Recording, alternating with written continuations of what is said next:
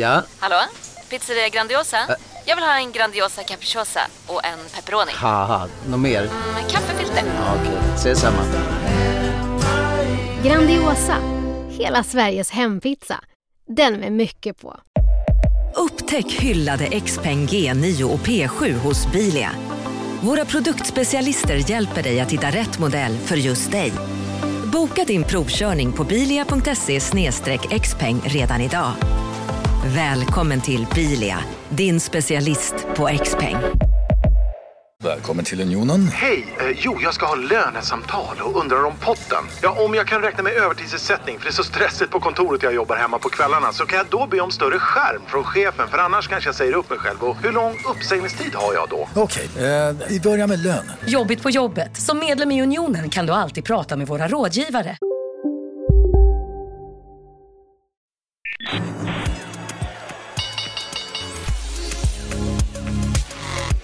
Här är Affärsvärlden med Helene Rådstein. Hej och hjärtligt välkomna till podden Affärsvärlden där vi varje torsdag fördjupar oss i affärsvärldens journalistik. Jag heter Helene Rådstein, jag är redaktör på Affärsvärlden och nu sitter jag här med Göran Lind. Välkommen hit! Tack! Kul att vara här igen. Du är redaktionschef på Affärsvärlden. Jag är redaktionschef på Affärsvärlden och eh, har börjat jobba efter sommaren den här veckan. Det är inte vilken sommar som helst kan man säga. Det har varit nya turer i handelskriget mellan USA och eh, Kina och det har fått Stockholmsbörsen att falla kraftigt. Det är inte vilken höst som helst som vi kommer tillbaka till, inser vi ju, eller hur? Nej, eh, så är det ju. Det är väldigt många osäkra variabler. Eh, alltifrån allt ifrån handelskrig och vad som händer i Kina, Hongkong. Det har blivit mer oroligt i Mellanöstern. Brexit-frågan har inte heller utvecklats bra. Så det känns ju osäkert med vad som ska hända med börsen. Sen eh, om, man, om man ändå för, försöker få lite perspektiv på det hela så är det ju så vilken eh, sommar har man inte kommit tillbaka och det inte har känts osäkert vad som ska hända på börsen i höst. Jag menar, det finns alltid en massa osäkra variabler och man bör ha lite eh, perspektiv på, på sakerna tycker jag. Jag vet att eh, arbetsgivarorganisationen Svenskt Näringsliv, företrädare för Svenskt Näringsliv pratade jag med för några år sedan. Och då så sa de att eh, visst, liksom, det, det svenska näringslivet eller näringslivet ska bli mer långsiktigt och vi ska liksom vara långsiktiga, vi ska vara hållbara, vi ska ha hållbara företag och sådär. Men vad ska vi rätta oss efter? Hur ser den politiska spelplanen ut? Det liksom var väldigt osäkert, pratade man om då. Och det är ju något som har ökat den politiska osäkerheten inom vilken näringslivet och företag verkar. Det blir allt mer liksom osäkert. Hur ser EU ut nästa år? Vad har vi för handelsavtal? Det är ju en osäkerhet som i alla fall inte tycks stilla sig, eller? Nej, i alla fall om man, om man ser globalt så, så har väl osäkerheten ökat. Framförallt genom att eh, reglerna för handel idag är, är betydligt mindre förutsägbara än de var tidigare. Eh, om, om man kan säga att det har blivit mer, mer osäkert även på vad det gäller inhemsk politik, det vågar jag faktiskt inte uttala mig om. Men, men de stora frågetecken gäller ju den, den internationella handeln idag och vad som, vad som kommer att gälla där. Vi har ju satt igång med produktion, både på nätet, det är igång alltid, www.affärsvärlden.se men också vår eh, veckomagasinsproduktion har vi ju satt igång med. Kan vi avslöja något? Det ju, kommer ju nästa vecka, inte riktigt va? Vi kan väl äh, säga som så mycket som att vi, du nämnde att börsen har äh, inte gått så bra i, i äh, sommar. Återigen, tittar vi tillbaka till årsskiftet så är det fortfarande 15% plus. Ja. Inte att förglömma. Nej. Däremot så finns det en sektor, jag tänker inte avslöja den, vilken det är nu, som, som faktiskt också ligger på minusen årsskiftet och där eh, fakt, sommaren också har varit bedrövlig och där eh, utsikterna kontinuerligt försämras hela tiden. Nästan att man kan lista ut vilken det var, vilken bransch, eller? Kanske det. Om Ja, man ja. går in och tittar i, i börslistorna så kanske man hittar svaret. Ja, men vi kommer också tillbaka till massa andra nyheter. Det spekuleras fortfarande om EQT till exempel ska eh, börsnotera sig och det ska de väl kanske. Jag pratade med en här p- precis på lunchen som sa gör de det så tänker jag aldrig i livet gå in eh, där. De bara tänker på sig själva hela tiden. Ja, det, det, det, kan ju vara ett problem med den typen av bolag. Nu har kanske inte förutsättningarna eh, förbättrats för, för börsnoteringar eh, under sommaren. Som, och som det allmänna klimatet spelar in för EQT så kanske det inte blir nu. De kanske väntar på bättre tider. Ja, det vet man inte. Men vi ser ju också andra saker som händer när bolag blir väldigt lågt värderade, till exempel Kappahl. Där har vi sett att storägaren Mellby Gård har eh, lagt ett bud om att köpa ut klädkedjan från börsen. Och det kanske är fler såna eh, utköp vi kommer att få se i höst, kanske. Ja, kanske det. Eh, åtminstone i vissa sektorer. Återigen, vi är fortfarande 15 plus. Vi, eh, vi, Wall Street var väl uppe på all time high någon gång under sommaren. Så att återigen, man måste ha perspektiv på det här. Och när man pratar om eh, eh att konjunkturen är, är, på väg ut för så, så, tycker jag också man måste titta lite på vilka siffror som ligger bakom det här. Tittar man på IMFs senaste prognos som uppdaterades i juli så är det fortfarande rätt hygglig global tillväxt vi pratar om. Men det, är, det är en nedgång från eh, 3,6 förra året till 3,2 i, i år. Och eh, IMF tror att den att ekonom, världsekonomin kommer att växa med 3,5 procent nästa år. Mm. Så att det är, ju, det är ju, om prognoserna som de ser ut nu håller så är det ju verkligen ingen eh, global recession vi pratar om. Det är framförallt USA då som man tror ska, ska backa men det är val eh, nästa år. Kommer Trump verkligen låta ekonomin gå så mycket utför? Och därmed börsen. Mm. Det är ju väldigt tveksamt. Ja, precis. Men apropå Trump så har ju Sverige hamnat också i det globala rampljuset i sommar. Det var ju liksom helt... Eh, ur liksom storytelling-perspektiv så var det helt otroligt också med den här ASAP Rocky-historien som vandrade runt där. Liksom Carl Bildt twittrade med Donald Trump och liksom rapparen alltså som hamnade i svensk häkte i några veckor innan eh, rättegången ägde rum. och sådär. Fick ju närmast bisarr uppmärksamhet skulle jag, tycker jag. Men samtidigt så känns det ju skönt att det svenska rättssystemet och byråkratin tuggar på som vanligt. Mm, ja. Oavsett vem som kritiserar. Ja, ja, ja. Det var också, eh, vi var ju tillsammans också i Almedalen och då pratade vi också med om Sverigebilden. Liksom vikten av att det är så bra Sverigebild utomlands också vad det gäller till exempel investeringar och sådär. Eh, det var eh, Madeleine Sjöstedt från Svenska institutet som pratade om detta, om du kommer ihåg. Och det är liksom, så fort jag ser så nyheter så tänker jag att de liksom tänker väldigt mycket på Sverigebilden. Va, va, hur påverkar Sverigebilden av såna här stora nyheter? Ja, skulle jag gissa så väldigt lite. Mm. Möjligen så kanske man, eh, man, man får en eh, en positivare bild av Sverige. Man, man ser att det fanns, faktiskt finns ett rättssystem som fungerar mm. och, och, som inte låter sig påverkas av yttre påtryckningar. Ja, faktiskt. Att det liksom ministerstyre. Det... En av få stora nyheter som inte påverkade börsen. Ja. Och nu, vet du vem som är gäst i veckans avsnitt? Nej, som sagt, jag kom ju tillbaka för några dagar sedan och det var ju lite som att vakna klockan tre på natten. Mm. Så jag har faktiskt ingen aning.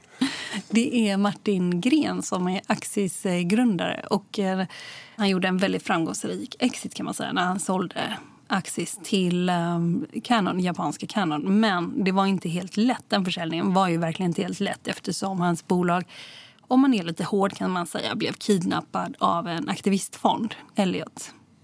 Men det som är roligt med Martin Gren egentligen, som jag tycker, det, dels är det ju då att han jobbar kvar i Axis. Han knegar på där liksom i företaget som ändå är sålt. Och han verkar ju liksom inte kanske behöva det. Så att säga. Men sen är han ju också en person som är väldigt han tycker ju...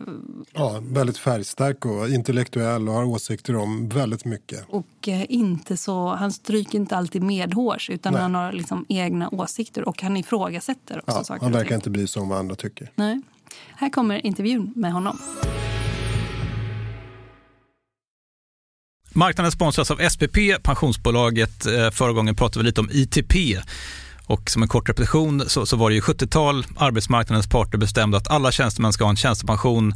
Man kom överens om vilka villkor som ska gälla i den här pensionen och så kallade man den för ITP.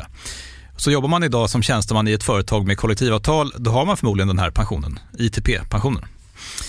Eh, och det är ju så att man kan påverka eh, den här pensionen, hur den är placerad. Vart femte år så gör nämligen Collectum, som de heter, en enorm upphandling där olika pensionsbolag kan ansöka om att få förvalta eh, de här pensionerna. Och SPP är ett av bolagen som valdes ut i den senaste upphandlingen. Och sen kan du som pensionssparare välja eh, vilket av de här olika pensionsbolagen som, som då ska få ta hand om dina pengar. Och tanken med den här upphandlingen är ju att liksom kvalitetssäkra de här olika alternativen eh, men också att förhandla fram stora rabatter så att pensionsspararna ska få ja, kunna spara pengar genom att avgifterna eh, som är så viktiga eh, blir eh, lägre. Och vill man välja någonting i ITP-systemet då finns det en relativt ny sajt som heter avtalat.se. Ehm, där kan man gå in och se hur sin ITP-pension är placerad. Jag gjorde det häromdagen faktiskt. Ehm, idén är att hälften av pengarna alltid ligger i något som kallas för traditionell försäkring. Det här gjorde vi ett avsnitt om i podden Kapitalet nyligen eh, som vi kallade världens bästa sparform. kan man lyssna på om man är intresserad. Eh, den andra halvan eh, den kan man också lägga i en traditionell försäkring eller så kan man placera det i något som kallas för fondförsäkring. Eh, SPP som sagt eh, var ju ett av de fåtal bolagen som valdes ut i den senaste upphandlingen och de finns med som alternativ både med en traditionell försäkring och med eh, fonder. Så det var en liten bakgrund till ITP-systemet. Vill man läsa mer om det här eller typ kolla hur ITP-pensionen är placerad, eh, kanske göra förändringar, då går man in på avtalat.se. Eh, men tack säger jag till SPP som vill göra oss människor mer medvetna om hur enormt viktig pensionen är för oss som en framtida lön, men också som en positiv kraft i samhället eh, och förstås för att ni möjliggör eh, den här podden Marknaden. Du lyssnar på Affärsvärlden Magasin med Helene Rådstein. Och nu sitter jag här med Martin Gren, en av grundarna till får man säga övervakningsbolaget? Vi brukar kalla oss för, eh, vi heter Axis Communications, vi har kommunikationsprodukter. Och vår främsta produkt är ju naturligtvis då trygghetskameror. Välkommen hit. Tack så mycket. Du vill sitta här, du har gjort en exit en gång i tiden som man säger på Finanslang. Du har varit med och sälja ditt eh, bolag Axis till eh, Canon det gick inte geschwint kan man inte säga, eller hur? Nej, men jag tyckte att det var en rätt så bra och ändå trots allt välstrukturerad process. Mm. Vi fick ju in en minoritetsägare i form av Elliott Capital Management som är känt för att vara en ganska elak hedgefond och som tar cornerpositioner i budsituationer. En cornerposition är när man tar mer än 10% av ägandet i ett börsbolag. Ja. Och det de gör då, som i alla fall jag tycker och många andra med mig, det är ju att de missbrukar minoritetsskyddet som eh, Sverige har. Och det är ju klart att vi ska skydda minoriteten. Det är ju, det är ju, det är ju liksom meningen, det är därför vi har lagstiftningen och den är väl i grund och botten korrekt. Men den är ju inte till för att missbrukas på ett sådant sätt som Elliot gärna gör.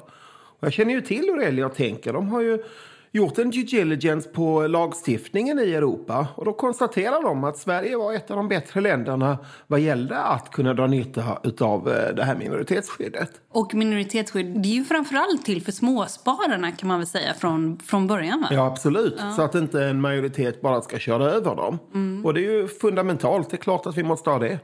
Då köpte de den posten och anledningen till att de går in eh, och andra också som man kallar för aktivistfonder går in och gör så här, det är för att de vill få ett högre pris. Absolut. På så att de, de vill utnyttja sin corner och de eh, tror ju ofta eller den normala situationen är att man blir uppköpt för att man ska göra en integration. Och genom att de då tar den här cornern då kan inte den integrationen ske. Och eh, därför så är den köparen beredd att höja priset. Och det var ju här då som Elliot gick helt vilse eftersom Canon inte hade några som helst ambitioner på att göra en integration. Vilket eh, väldigt många trodde att så var fallet. Men hade de läst på sin hemläxa så hade de faktiskt kunnat se det. Och eh, när de då sen till slut upptäcker att nej, här är inte meningen att ske någon integration. Ja, då fick de ju ge upp och eh, lämnade in aktierna och eh, tog en rätt så stor förlust på grund av detta.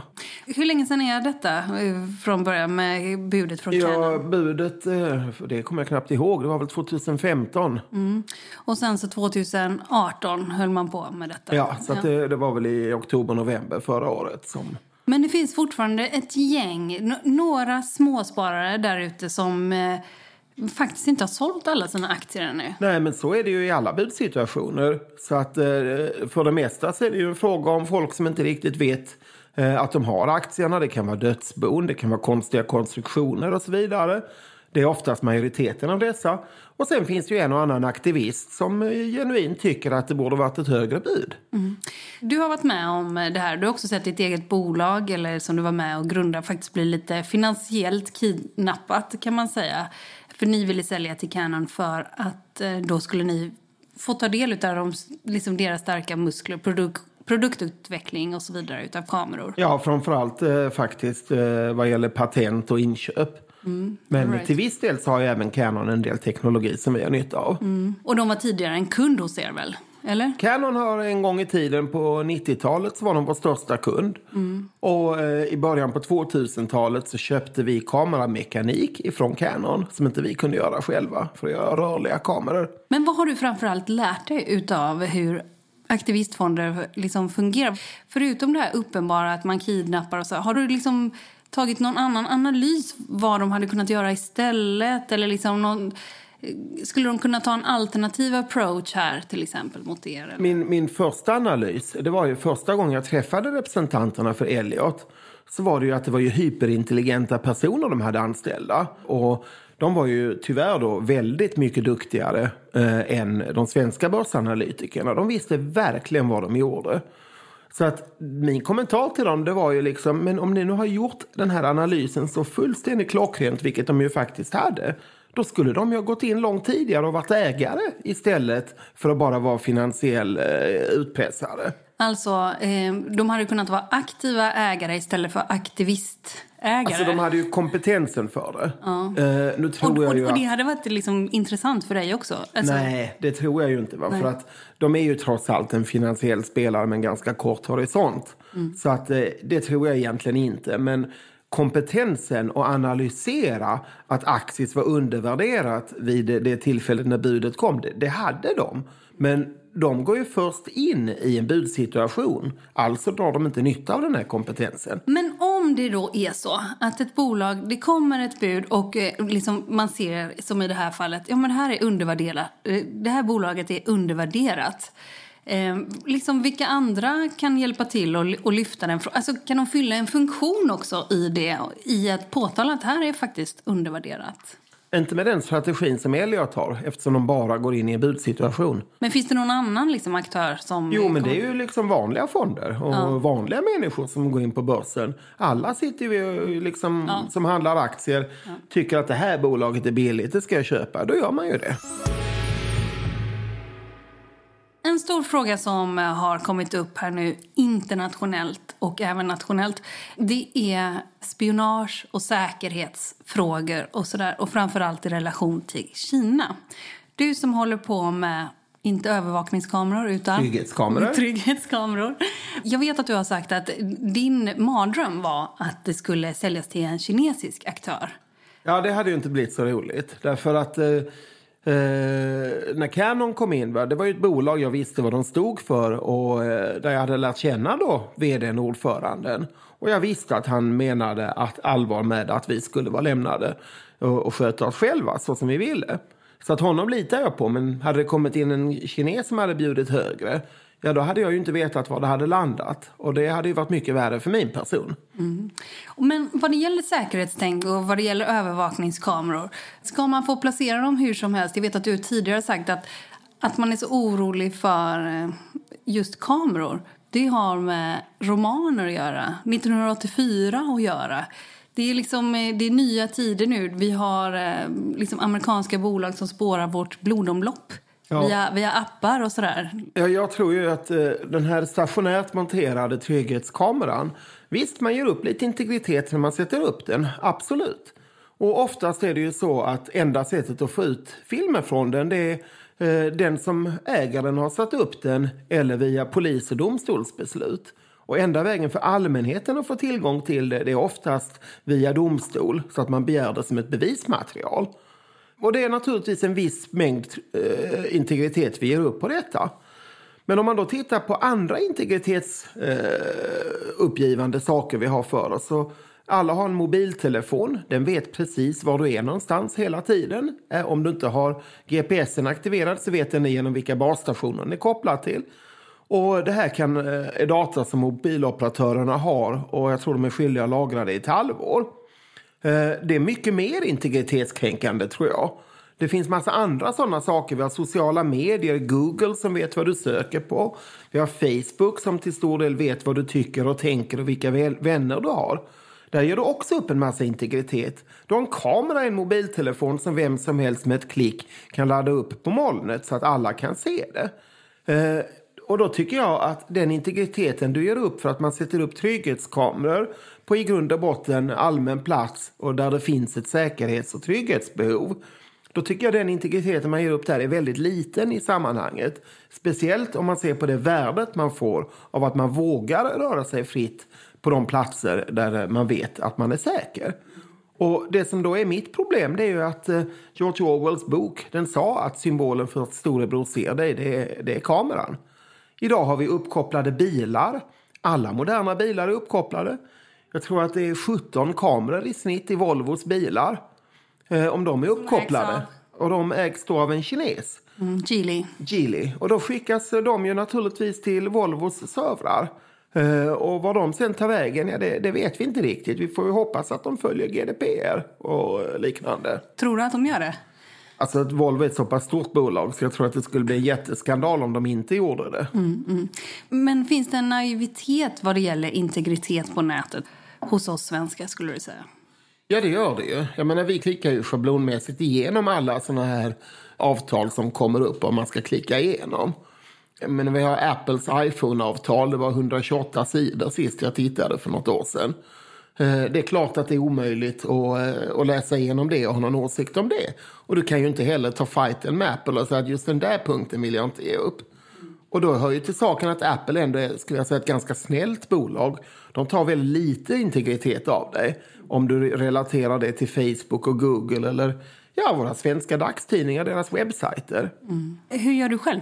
Nej, jag ju som folk i gemen. Så att, eh, jag har gett upp hela mitt liv till Google och Facebook. Och vad tänker du om det? Nej, men det är ju det här att eh, man får någonting för det. Så att du, jag får en fantastisk söktjänst av Google mot att jag ger upp lite integritet. Jag hade gärna kunnat tänka mig betala för det och slippa ge ut det. Men eh, Googles affärsmodell är ju att de säljer min, min information. Och ja, då får jag väl acceptera det.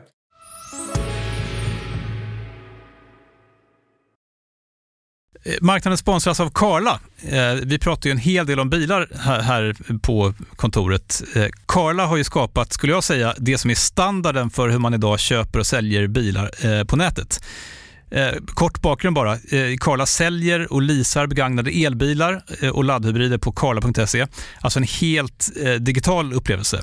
Och man har gjort det här med ett nästan maniskt fokus på vad en bilköpare faktiskt behöver. Jag gjorde ju en intervju med en av grundarna, Patrik Illerstig, i marknaden här eh, ganska nyligen, eh, daterad 25 mars, om man vill lyssna på den. Eh, men där berättar han hur de kom in i det här lite från vänster för att försöka uppfinna hela den här liksom bilköpupplevelsen från början. Och de har idag, vilket är rätt otroligt, 4,8 i betyg eh, på Trustpilot. Jag, jag har sett många företagssidor på Trustpilot, men det här är nog bland eh, det bästa jag någonsin sett eh, faktiskt. Man kan sälja bilen till Karla också. Eh, då går man in på karla.se, delar lite info om bilen, sen får man en gratis värdering och ett bud. De hämtar bilen helt gratis i hela Sverige och så har man pengarna på kontot i samma stund som de hämtar bilen. Det är grymt. Eh, så ska du köpa en ny bil eller sälja din gamla, eller båda delar för den delen, gå in på karla.se och eh, kolla. Alltså karla.se och Karla stavas med C. Tack så mycket till Karla.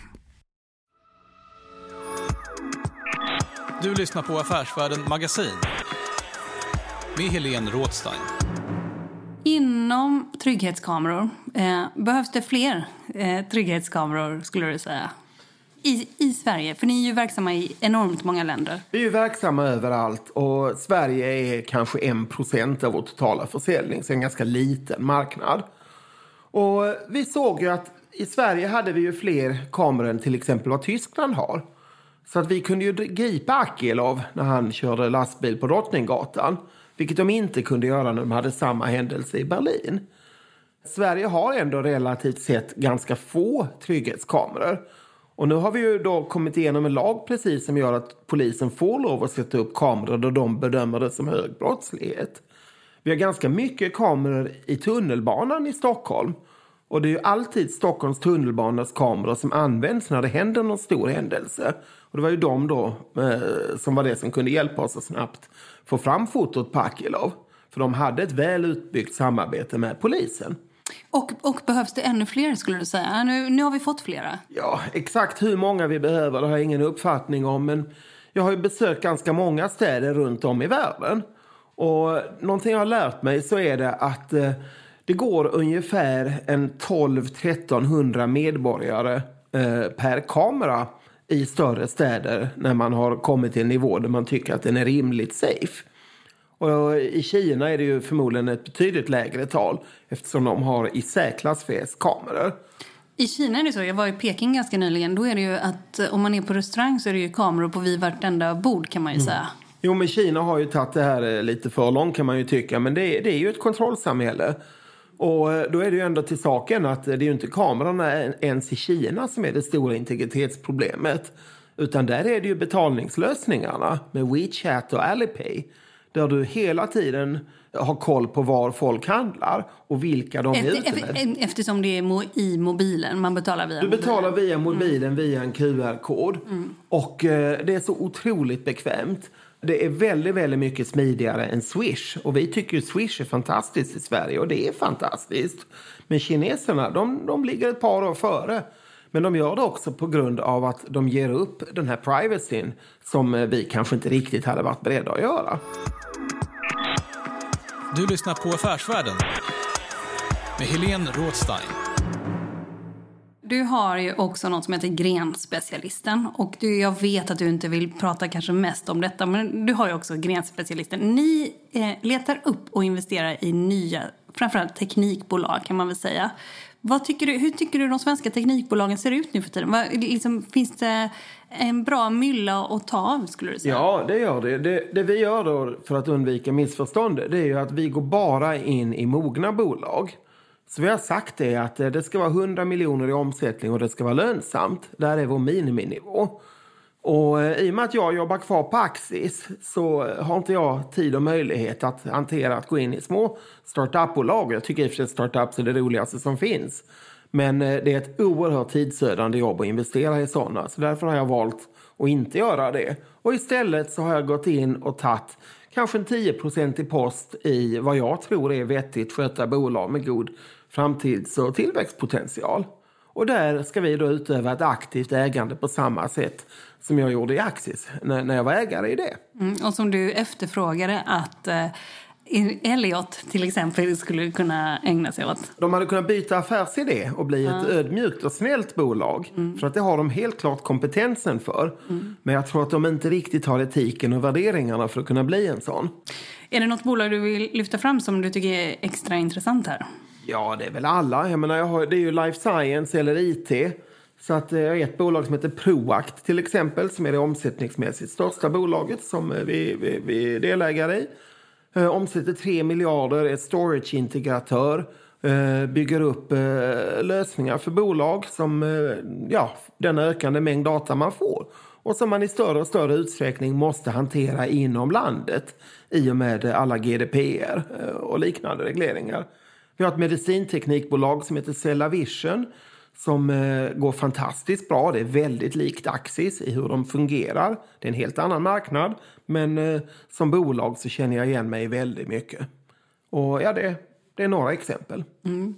Vad står liksom högst på din agenda vad det gäller säkerhetsfrågor just nu skulle du säga? Vad, eller liksom, och vad borde vi alla andra prata om?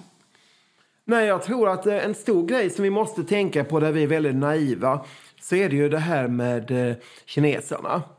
Och eh, jag tror att ingen av oss skulle få för sig att köpa en mobiltelefon om det stod CIA på den som varumärke. Däremot så är det ju så att i Kina har man annan syn på personlig integritet och på värderingar. Och ett bolag då som har oklart ägande men som alla är överens om att de kontrolleras av kinesiska staten, det är ju Huawei. Och är det verkligen så smart att vi har Huawei-telefoner? Tänk om de skickar en uppgradering där de börjar logga saker och ting. Det tror jag inte att de gör. Men i en krissituation så kan sådant hända. Du tycker Donald Trump han har satt fingret på någonting här? Jag tycker att vi har varit fullständigt naiva mot Kina. För Kina har länge blockerat Google, Facebook, Twitter och så vidare. Och det på grund av att deras värderingar inte överensstämmer med det kinesiska eh, systemet. Och då tycker jag att vi måste ha reciprocitet, det vill säga vi måste hantera dem likadant som de hanterar oss. Bolag som får massiva statsstöd i form av obligationer eller liknande eller i form av den totala bristen på transparens som Huawei representerar. Ja, då, då tycker jag faktiskt att det är rätt att vi sätter ner foten och eh, kräver likadant av dem. Martin Gren, entreprenör, medgrundare och numera intraprenör på Axis. Tack för att du kom hit. Tack själv. Jätteroligt att vara här. Du har lyssnat på en podd från Affärsvärlden. Jag heter Helene Rothstein och är redaktör på Affärsvärlden. Mer fördjupande journalistik om näringslivet finns både på nätet och i Sveriges äldsta och faktiskt bästa affärsmagasin. Du hittar oss enklast på affärsvärlden.se och podden den är tillbaka om en vecka. Håll ut!